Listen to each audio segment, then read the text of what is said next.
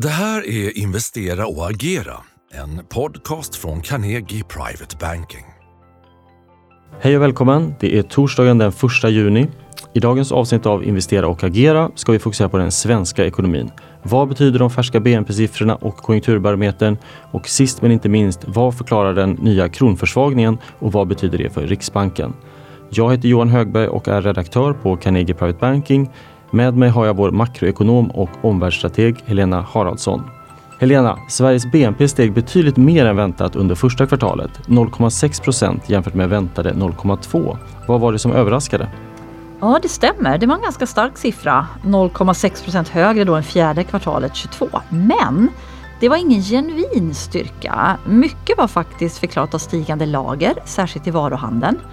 Och lagren var faktiskt upp hela 0,6 man skulle nästan kunna säga att hela ökningen var lageruppbyggnad. Om inte efterfrågan tar fart framöver så talar det här för svagare siffror. Eh, noteras ska också att hushållens konsumtion var svag. Den föll hela 1,2 procent under kvartalet och det var främst då färre fordonsinköp men också förklarat lite av livsmedel och mat. Och vi har ju tidigare sett hur detaljhandelns fall faktiskt är brantare än under 90-talskrisen.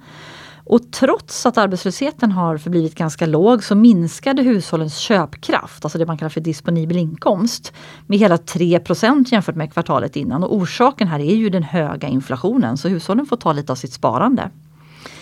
Sen tycker jag det är värt att notera också att BNP bekräftade det här lite udda mönstret mellan industri och tjänstesektorer. För förädlingsvärdet i varuproducerande branscher det sjönk något medan det steg i tjänsteproducerande branscher. Under veckan så har också Konjunkturinstitutets mer framåtblickande konjunkturbarometer publicerats. Eh, där syntes flera positiva signaler. Vad var det som förbättrades? Ja, positivt är ju faktiskt att näringslivets planer fortfarande pekar på nyanställningar.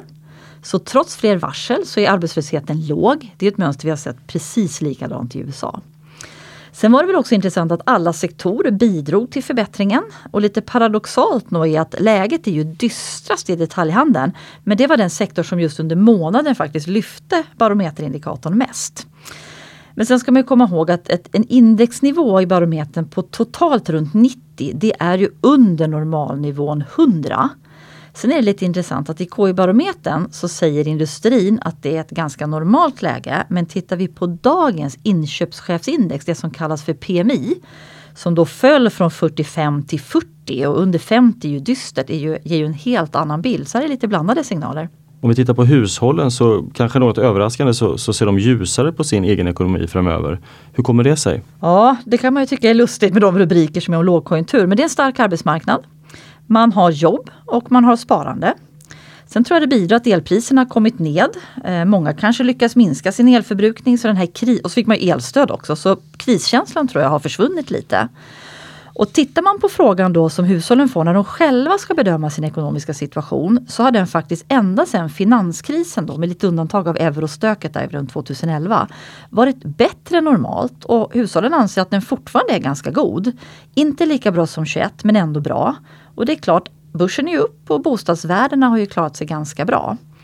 Sen är det så att när de får frågan då om framtidsplanerna för inköp så är det väldigt få som planerar att köpa bostad eller renovera. De har aldrig varit så få som de är nu. De flesta är också ovilliga att göra större inköp som till exempel köpa bil eller möbler. Så viss försiktighet. Det är också mycket fokus på inflationen och hur envist hög den är. Eh, fick vi några signaler kring det i barometern? Absolut, och faktiskt lite uppmuntrande inflationssignaler. Man kan se att senaste halvåret så har andelen företag som tror att de kan höja sina försäljningspriser, de har minskat kraftigt. Eh, ser vi till industribolagen så tror de på helt oförändrade priser de kommande månaderna. Och det kanske förklaras av att flaskhalsarna är borta. Eh, råvarupriser och insatsvaror har ju fallit i pris och orderingången, då, alltså ny orderingång, är ju lite svag. Ser vi på detaljhandeln så tror bolagen där ändå på högre försäljningspriser men mindre höjningar än tidigare. Eh, och jag tror att de här höjningarna förklaras av att de har eh, lite högre hyror. De måste betala löneökningar. Men de har också ett dyr import då till följd av att kronan är svag. Om man ska summera här så kan man säga att konjunktursignalerna är nog inte fullt så bistra som många hade befarat och vi ser också vissa tecken på en inflationsnedgång. Eh, ändå har kronan försvagats kraftigt på slutet både mot dollarn och euron. Hur ser du på den utvecklingen? Ja, det här är ju faktiskt en genuint bekymmersam försvagning vi har sett de sista veckorna. För att man kan tycka att det är inget jättenytt som har hänt. Och försvagningen sker ju också från ganska redan svaga kronnivåer. Det vanliga är ju att vi får se större kronfall då riskaptiten globalt faller. Men det är inte förklaringen den här gången. Eh, vi har ju tidigare talat om att dollarn har toppat dem mot en korg av valutor och, och, det är klart att kronan nu är fundamentalt undervärderad och billig. Men vi är nu ännu faktiskt lite mer tveksamma om kronan verkligen har bottnat mot dollarn. Eh, tidigare har dollar kronor då rört sig i ett intervall mellan 10,15 10,75. Nu har den försvagats mot 10,90, det är ett fall på 7% Ser vi mot euron så är fallet 4% och då har det lämnat korridoren då 11 till 11,5 och nu rört sig upp mot 11,60. Båda de här nivåerna är historiskt svaga. Eh, mot dollarn så har vi upp på 11 en gång tidigare och det var 2001. Eh, och vi har naturligtvis en liten bit kvar till den här rekordsvaga nivån från i höstas som var runt 11,35 mot dollarn. Ser vi euro-kronor, ja då är vi ganska nära. Vi börjar röra oss mot den här liksom bottennoteringen under finanskrisen som var runt 11,70-11,80. Men, men vad är det då som, som får kronan att falla så kraftigt? Jag tror man kan backa bandet initialt och kanske något år tillbaka och konstatera att både svenska och norska kronan har fallit. Eh, under det senaste året med runt 10 respektive 20 procent mot euron. Norska kronan är ju specialfall, den har ju pressats extra mycket av det lägre oljepriset. Då. Men annars gäller det båda valutorna att ränteskillnaden till ECB har minskat lite. Vi har haft en global konjunkturosäkerhet. Det brukar pressa små valutor. Sen är faktiskt båda länderna, då Sverige och Norge, räntekänsliga ekonomier. Vi har hög skuldsättning bland hushållen och därmed ganska svag konsumtion. Men det är också så att byggandet har varit svagare hos oss än i Europa. Vad säger du om, om problemen i den svenska fastighetssektorn på slutet? Kan de också ha spelat in? Absolut. Eh, jag skulle säga att det, det, är det som har pressat kronan nu. Fastighetsoron är ju inte en ny risk men situationen har förvärrats, inte minst med alla turer i SEB. Det är nästan något nytt varje dag. Och det här ser vi ju då både i aktiekursen men vi ser också hur Ilja Batljan säljer andra aktieposter. Men också ställer in kuponger på obligationsmarknaden och det pågår uppenbarligen en intensiv jakt på köpare till fastighetsbestånd eller delar utav det. Eh, och utländska investerare de har ju en tid varit bekymrade för en svensk fastighetskris. Och många svenska fastighetsbolag har ju en stor del av sin finansiering från företagsobligationsmarknaden. Så här finns det ju då också en oro för risk för smitta, att det sprider sig. Vad skulle du säga att, att kronans försvagning betyder för eh, Riksbanken framöver?